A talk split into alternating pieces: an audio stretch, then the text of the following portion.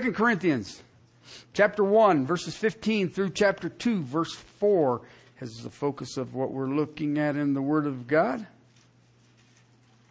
2 Corinthians 115 through 2 4. Don't panic. We're just going to cover 17 and 18.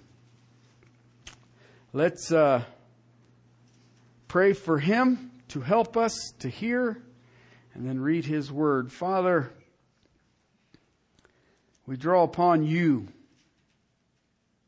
the author of truth.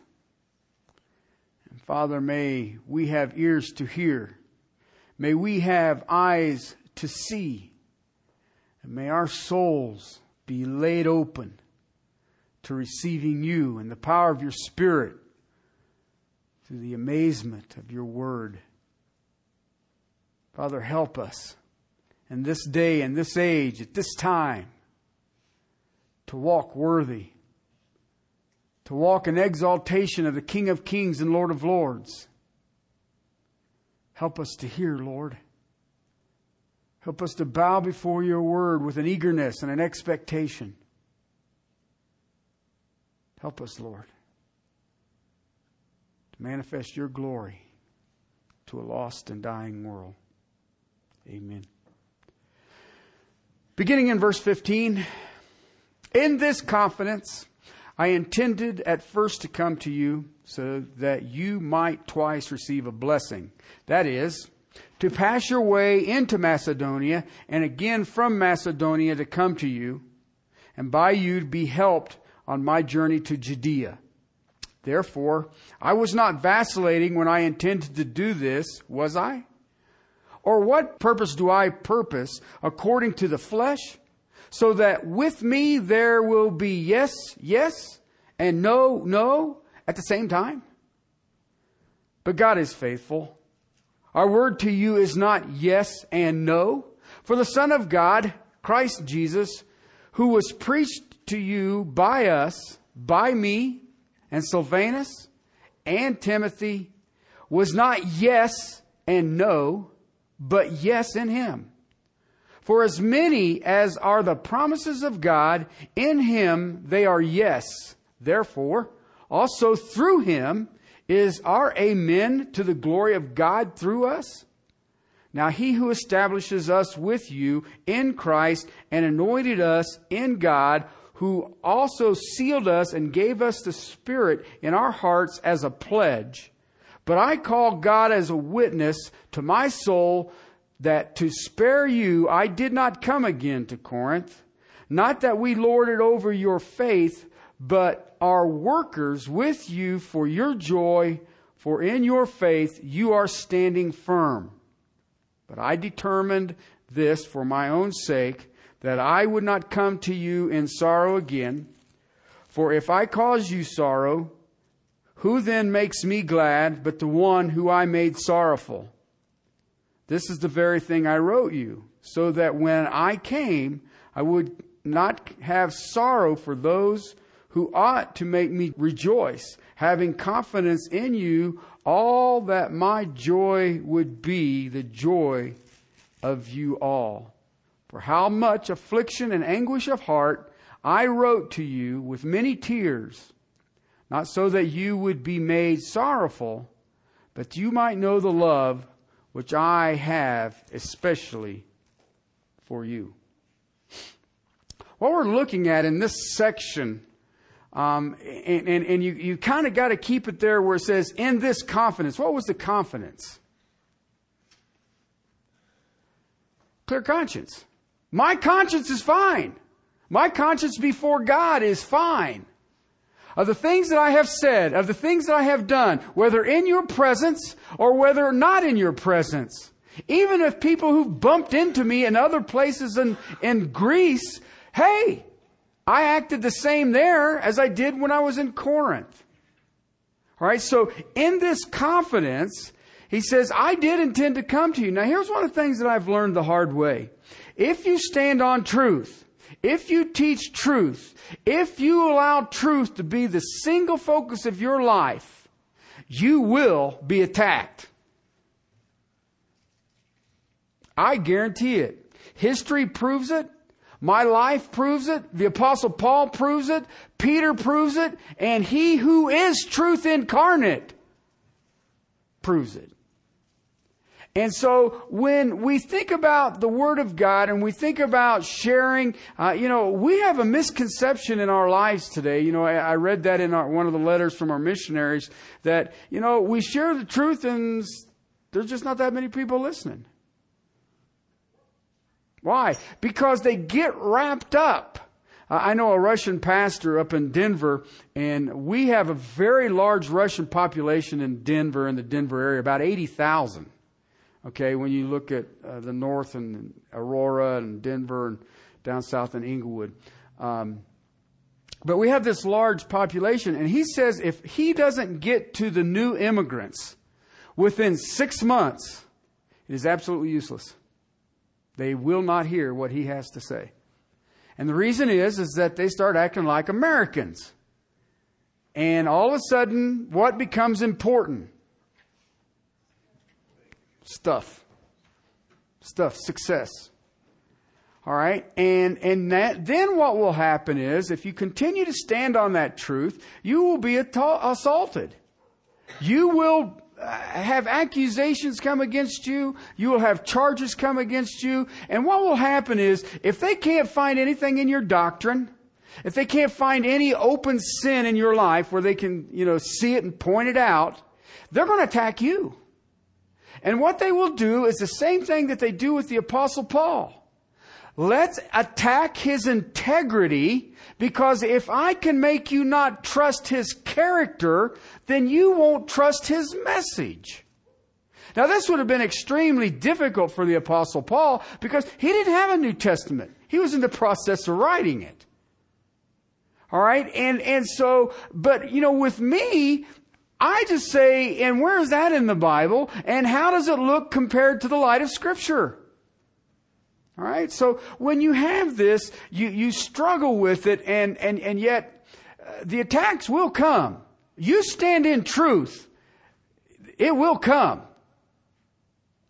Um, one of the phenomenons that is in Russia um, is uh, they're trying to industrialize. Right? But you've got 70 years, uh, and, and I, I don't know how else to say this, but you had 70 years that was like a union shop. Okay? I, and I don't, everybody makes the same, except for the politicians. All right? And if there was a raise, everybody got the same raise. And, and, and what happens is you take the productivity out and it becomes non-productive. I mean, the, the, Soviet Union, the socialism collapsed because of man's fallen nature. Why? If you're busting your butt to try to produce and you're going to make the same amount of money as I am and I'm not going to do anything, at some point in time, you're going to act just like me. And we ain't going to do nothing. Why? We'll just stand here. Why? I'm going to cash, check, cash my check. And what happens is, is that now that they have this freedom, they had a lot of problems because when they would say, okay, you want to buy this industry, let's say we're going to make spoons. You, you want to make spoons and you would hire a labor force who believed the same way. I'm just going to stand here and collect my check. Well, if I went out and bought this factory, I need to produce, all right, so that I will generate income so I can produce more. You just can't have a whole bunch of people standing around. And what they learned was, is that if you hire Christians, even if you have to train them, they are doing everything unto their God as if they are working for their God and they are amazingly productive. That's pretty cool. That's pretty cool. I think that's pretty cool. All right? So the big thing in Russia right now is to hire Christians. Even if you have to train them. You know, they don't know how to do this, but we'll train them. Why? Because they will do it as unto the Lord. Okay? When I read this text here, I see my brother Paul and I see the heart of God's pastor. All right, because I, I, deal with pastors. I deal with a lot of pastors. And uh, I know what they all say, but I also know what they do. All right? See, see, uh, the pastor has, has this funny thing that goes on with it. They believe that the internet is good because they can get their message out. The problem is, is now you have it on recording. Okay. Now there is a digital record of what you said. All right. And, you know, I've never had it come back to haunt me, but I do know some pastors that it has come back to haunt. All right. And, uh, and I pray that it never comes back to haunt me, but that's another story. Uh, but but when I, I look at this, there's not a pastor in any pulpit will tell you that he's in, in this position because it's a job. This is my vocation. There's not a pastor out there that'll tell you that. Okay? But there's a tragedy if you watch them and what they're doing. That sure is what it seems like they're doing. Is that it's a job. Um, and, and, and when I, uh, you know, and you guys have heard me say this, if you get the privilege of investing in one soul, one time, for all eternity, do you know that you have just done something that no other human being may get to do? But see, we have it in our mindset that what? I'm going to prepare, I want people. People. I mean, go find out. You know, I heard a guy this week make a statement. God's God will build the church and the abode of the dead won't stop it. The gates of hell won't stop it. Okay. Okay. I'll, I'll buy that. And, and he's, and he, he went through five things that he, he said, this is what God says about the church. And one that he made a comment on that I know he doesn't get it is that God wants the church to grow. Okay? All right. I know what that means to most pastors. All right? But see, when I look at it from this perspective, I will build my church. Right? I will build my church. That's what Jesus says. You know what that means? Not my job, man. It's not. I know. You might want to think I should, but I, I, I don't. But I do know this. When I look at gates, gates are defensive. You know what that means? The church is offensive. All right? And to grow the church means what? I shared that with you last week. Colossians chapter 1, verses 28 29. To present every man complete in Christ. That's a strong church. See, it's easy to get frustrated over numbers. You know, I, I, can, I can look at it with whoever's brilliant idea it was to put the giving and the budget in the bulletins. I, you just, you know, I'm having a great day hanging out in the heavenlies, and I look at that and go, sheesh. you know, and I don't, somebody's out there trying to steal my joy. but, uh, and then knock out my window. No. But when I, I look at the apostle Paul, I see the heart of a pastor. Because the heart of a pastor says, I have but one purpose, and that is to be involved with the direction of the eternal destiny of a person or people. That's it. That's it. Let me show you a text. First two letters written in the New Testament. Okay? First and Second Thessalonians. Right? First Thessalonians chapter 3 verses 1 through 3 says this, Therefore, when we could endure it no longer, we thought it best to be left behind at Athens alone. Now, Athens is not a place you want to be left alone. Okay? It's a nasty place. But he says, I felt better be left alone there. All right?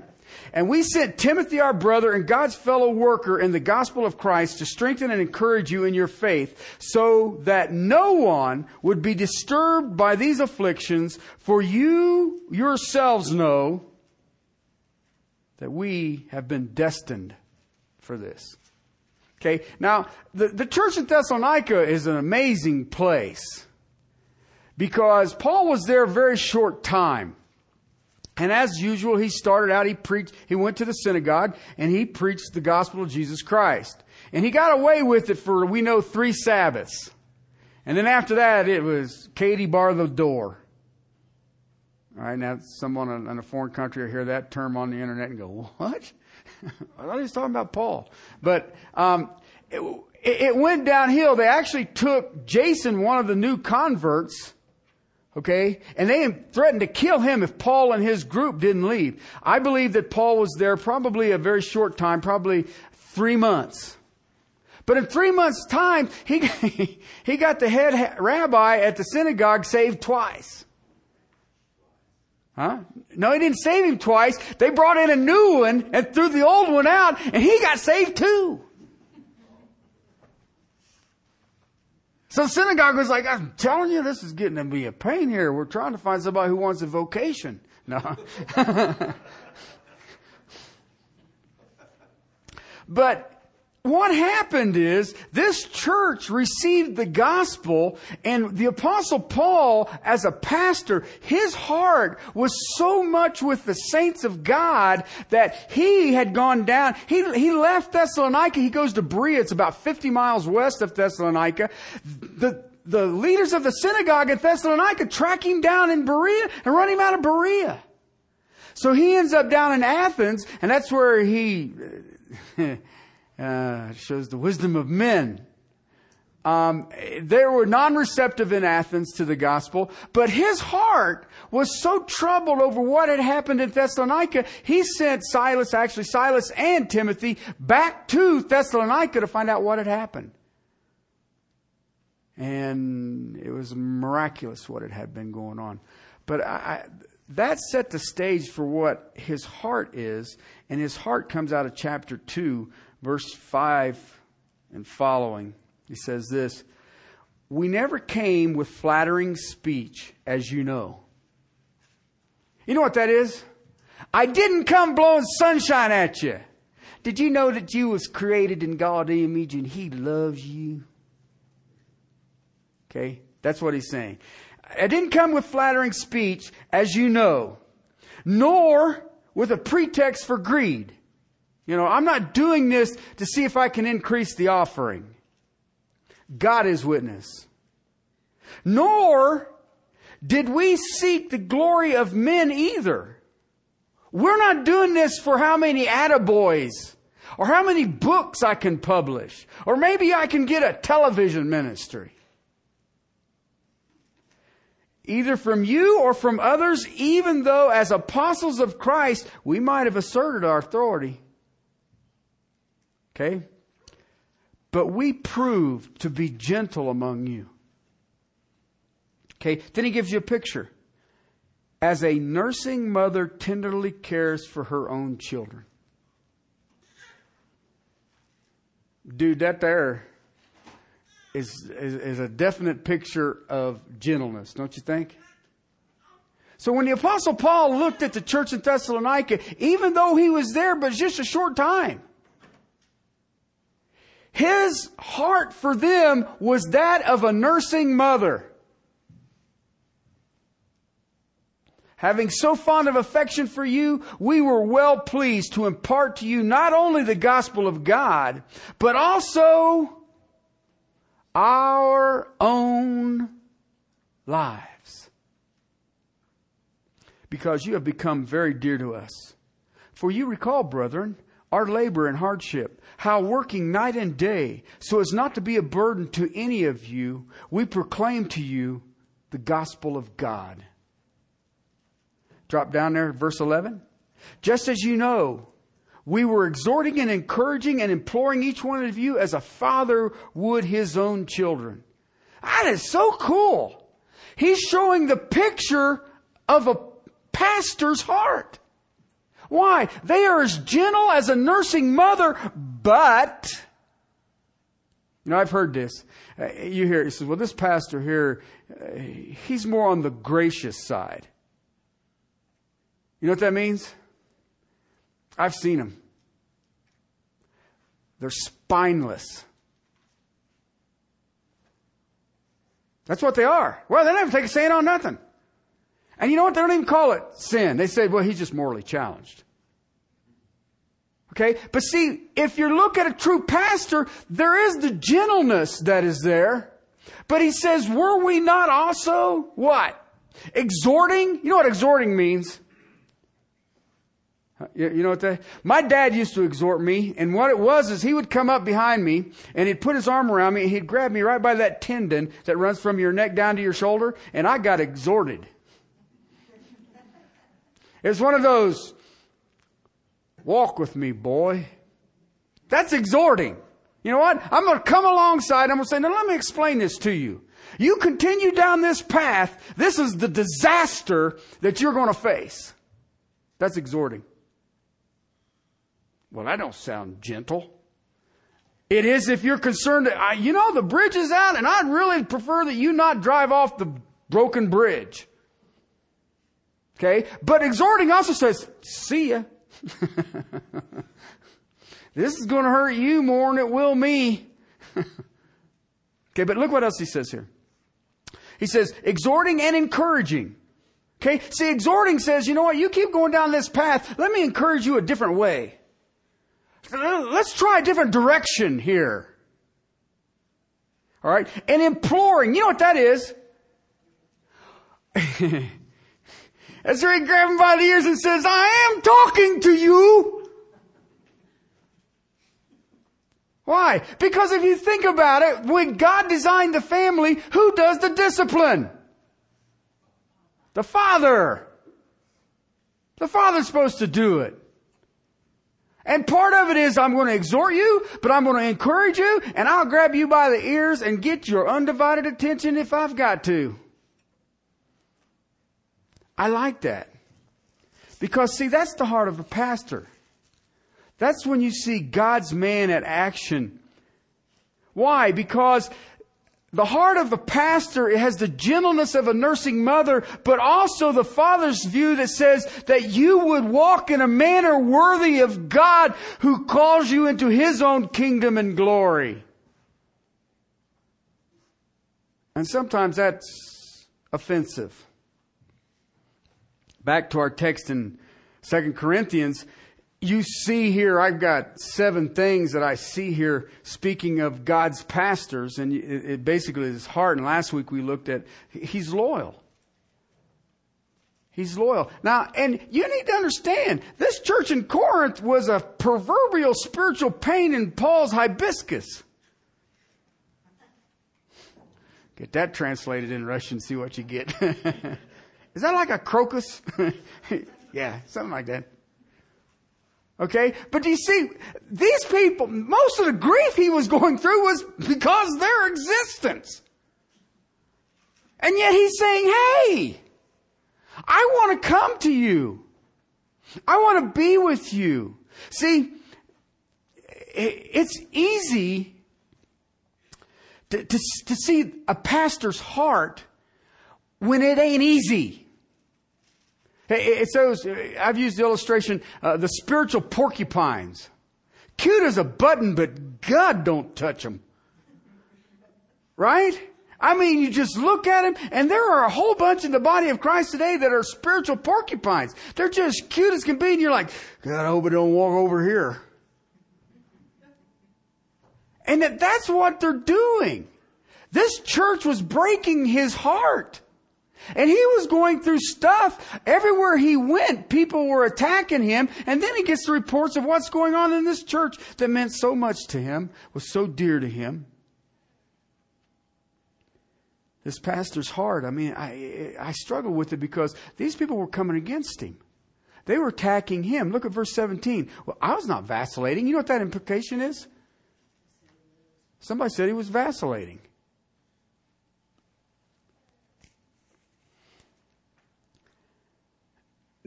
He had planned to come to them. I believe that between the severe letter and second uh, Corinthians, he did make a, a quick trip to them. But Paul had appealed to the highest level of accountability, which was his own conscience. And he says, you know what? My conscience is clear. My conscience stands in holiness. My conscience stands in godly sincerity. See, that should be the attitude of the pastorate, of the pastor. His heart was acting out in front of these people. I mean, he's already dealt with comfort. You know, the affliction and the horror and the heartache that I am going through, the emotional distress I'm going through for you. And it's funny because in that text, heartache and the emotional distress is coming from them. There's nothing worse that I can think of than someone that you have poured your life into, that you have prayed with, and you have maybe even fought a good fight with, and to have them walk away. That's awful. I've had that happen before. To see them walk away from the faith. But the only thing that's worse than that is to have them walk away and accuse you. Accuse you. But he was loyal. He's already said it. Verse 15 and 16, I was going to come back to you. I wanted to come back to you. I wanted to come twice to you.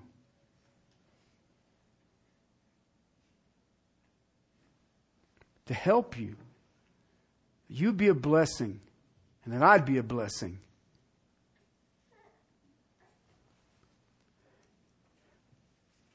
Verse 17 says that they, there's a specific accusation of vacillation. And this vacillation was based on the fact, you know, he said he was going to come back to us, and he didn't come.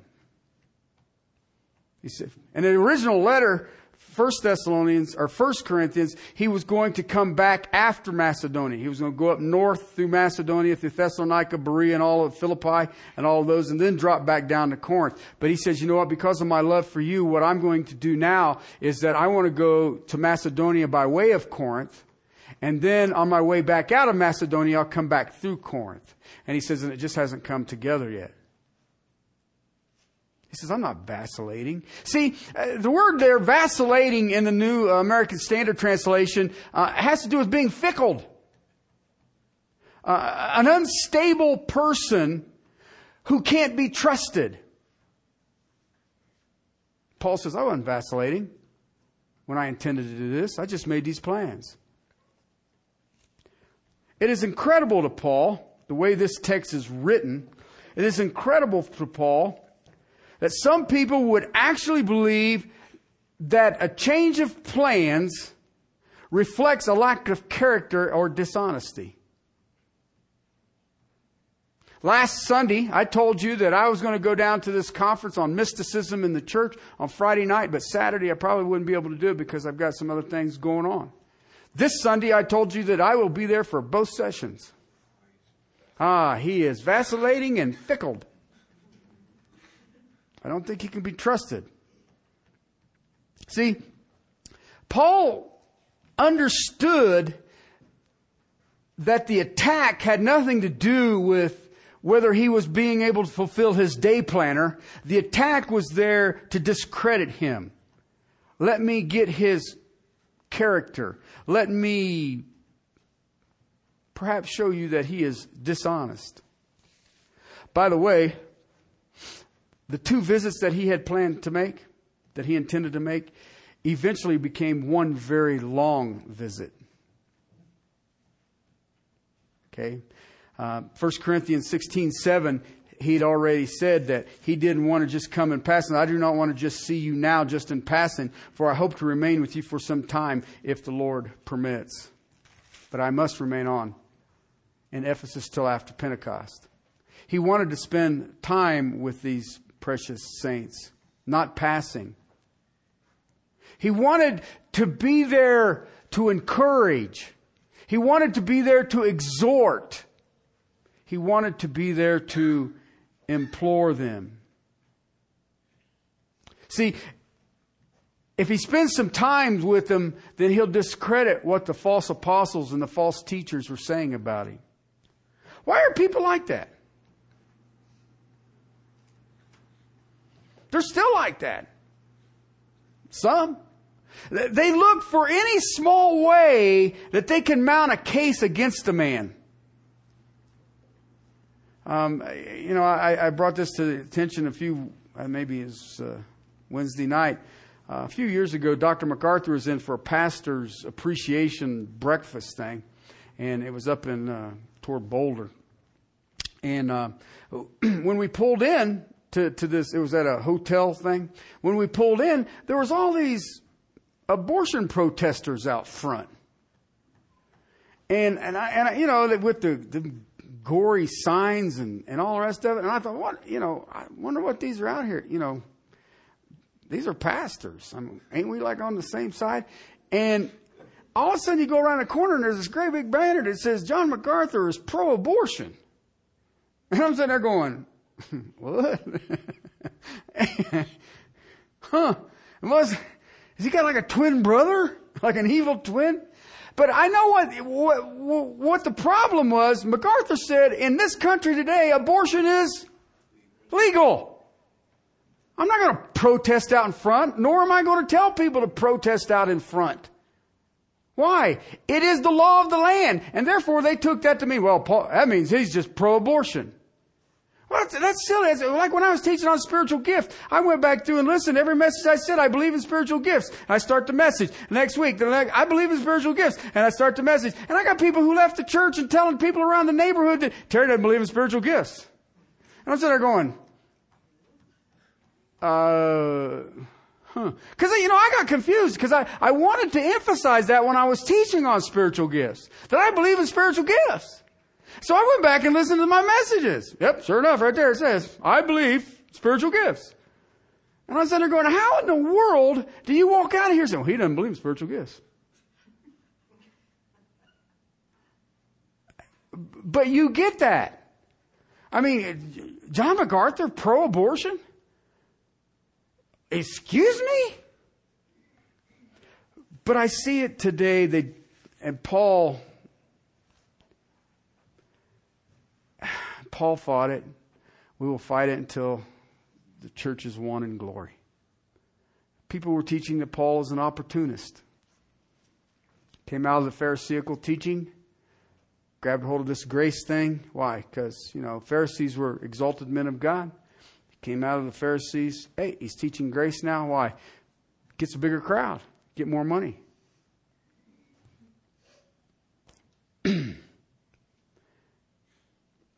he uses a phrasing here. I was not vacillating when I intended to do this, was I? Okay, um, it's a phrase, metiara is, is the phrase in the original language, and is used to introduce a question, metiara,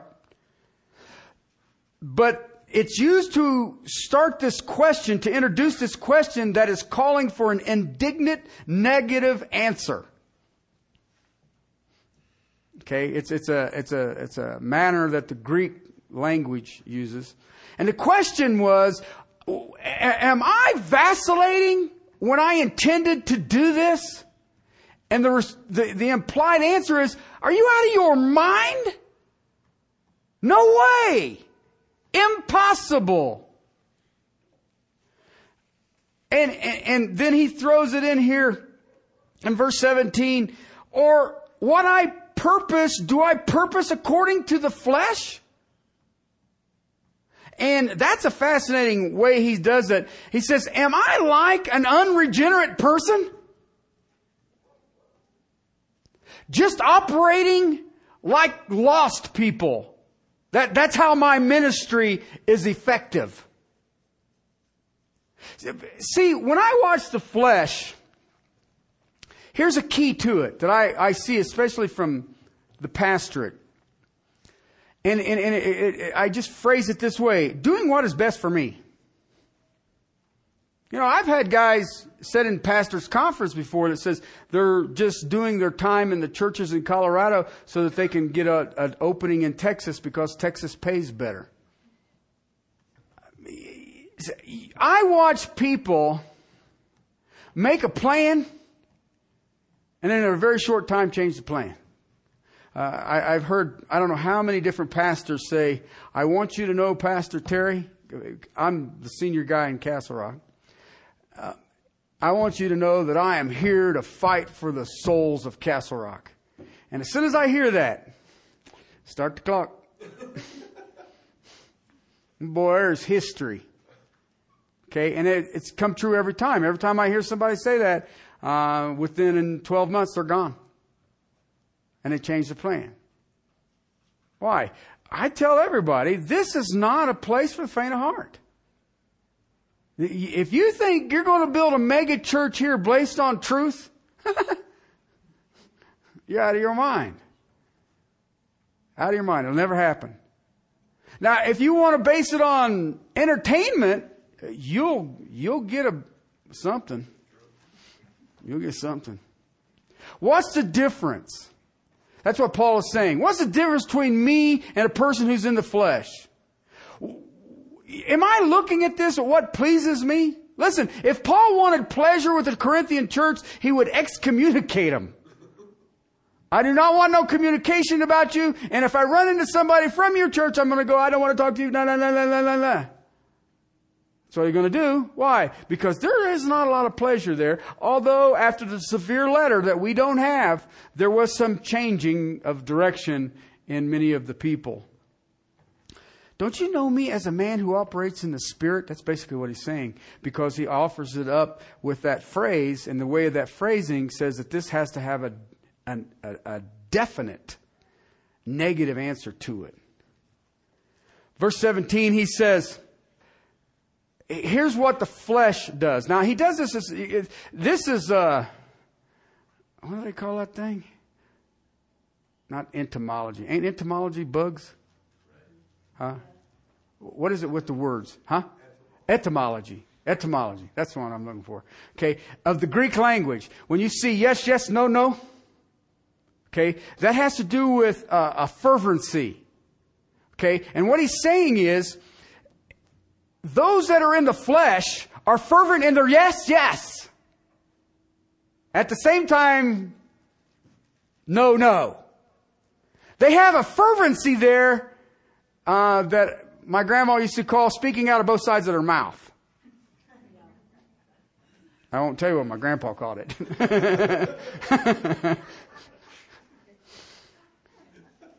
okay? and, and, and they duplicate it. It strengthens the picture of the intensity of the dishonesty. Okay? Yeah, yeah! No, no. Same person, same situation, same teaching, has a fervent lack of fervency. they will affirm and deny at the same time. I remember a president or so ago who used to speak and contradict himself right in the middle of a paragraph, and everybody would say how great it was. And I'm sitting there going, wait a minute. you know, I'm not a speechwriter, but I think somebody screwed that up because she's agreeing and disagreeing at the same time, and everybody's. and I'm like, huh. I tried that one time with my mom. she broke me of that. you ain't doing that. Paul says, Am I that kind of person? Am I a vacillating person who doesn't do what he says he's going to do? Am I someone operating out of the flesh? Talking out of both sides of my mouth like lost people? Is that the man you know me to be? Look what he says, verse 18. God is faithful. Our word too is not yes and no. Okay, um, am I so dishonest? The answer is no. Verse 18. Okay, as God is faithful, as God is trustworthy, it's pistos. Okay? When you think about faith, You ask your, all you have to do is put, you can put trust in it. Okay? Saving faith in Jesus Christ. I have a saving trust in Jesus Christ. Is God faithful? Is God trustworthy? And that's what he's saying here. Is not God faithful, trustworthy?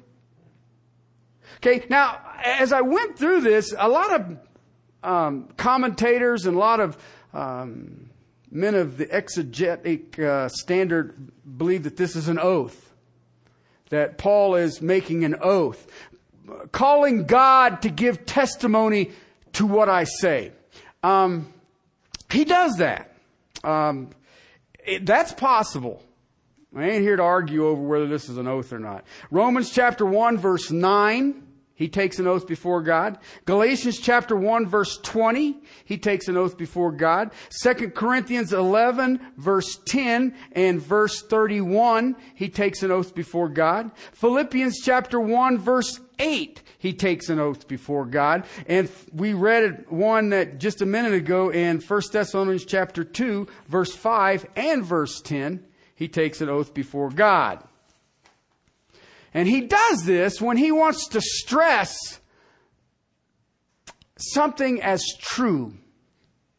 Okay, so I mean, he does it and he's done it before. Now, a little footnote on this in Matthew's Gospel, chapter 5, verse 33 through 37, people freak out and says, Jesus says, don't take an oath.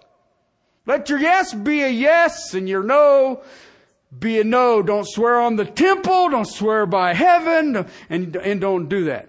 Um, well, that's another one of those that did you read the context? Because he's not forbidden taking an oath. But he is forbidding improper oaths, okay, ungodly oaths, or deceptive oaths. You know those people who swear with the finger crossed? Oh, it's this way, isn't it? Right? You know, you know what, what I'm talking about? And that's what he's talking about. You know, I'll take an oath by the gold of the temple. what will it cost you if you lie? Nothing. All right.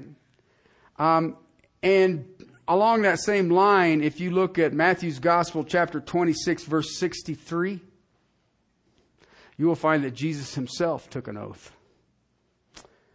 No, not before God, before the high priest.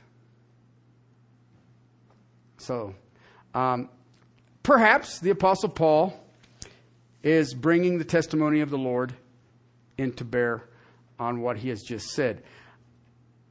I don't think so. And the reason is uh, what he's already talked about his conscience in verses 12 through 14. I'm thinking that he's pretty much got the, the confidence is kind of there. You know, my conscience bears testimony in holiness and godly sincerity. I'm thinking, do you really need an oath? Um, I think he's referring to the fact, okay, God is faithful. Amen? And those who would represent God will also be faithful. Now, think about it. Pistos. If God is trustworthy, then those who represent God, do you trust God? Do you trust His servants? I think that's what he's saying.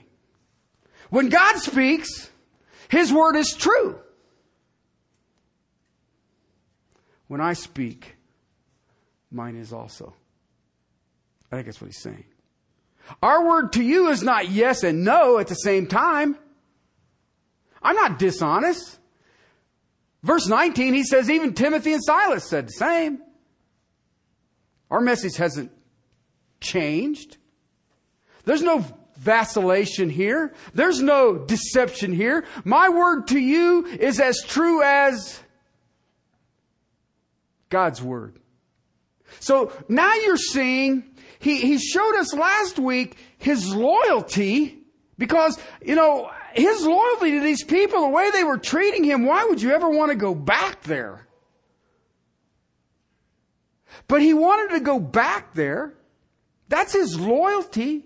But now he's saying, my honesty is only that of the honesty of God.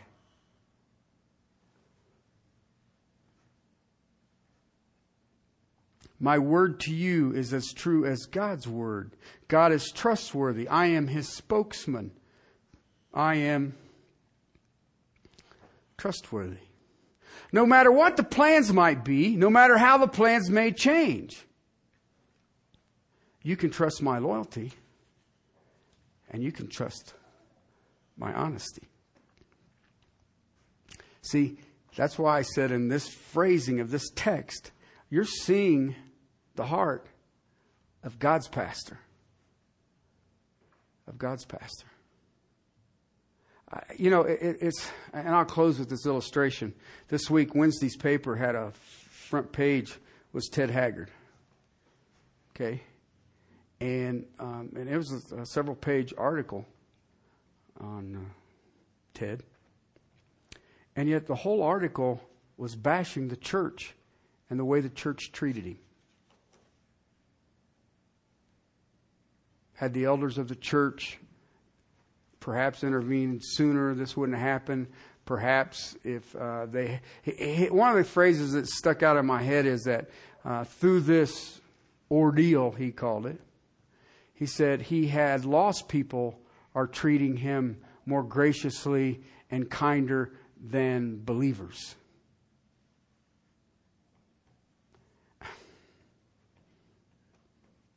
Okay? You know what I don't see there? I don't see any honesty. Do I even need to touch loyalty? You see what I mean? Yeah, there's no, there's nothing there. But I, I share that with you because this guy's front page, and, I'm, and there's this huge article, and, and I look at that and I think, that is not the heart of God's pastors. Okay? Apostle Paul is the heart of God's pastor. Do you want to see God's pastor? Look at Paul. You really want to see it? Study for yourself, first three chapters, First Thessalonians. I'd freak you out. Okay? Let's pray. Father, thank you for your word. Father, thank you for your faithfulness that you you are so trustworthy. Father, I thank you for the men and women that you bring to the body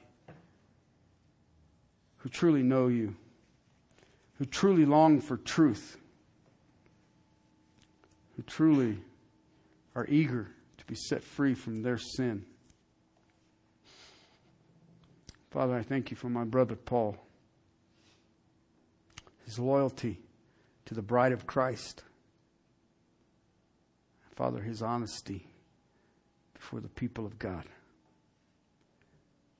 Father, may we, who are called by your name, be known in the same way.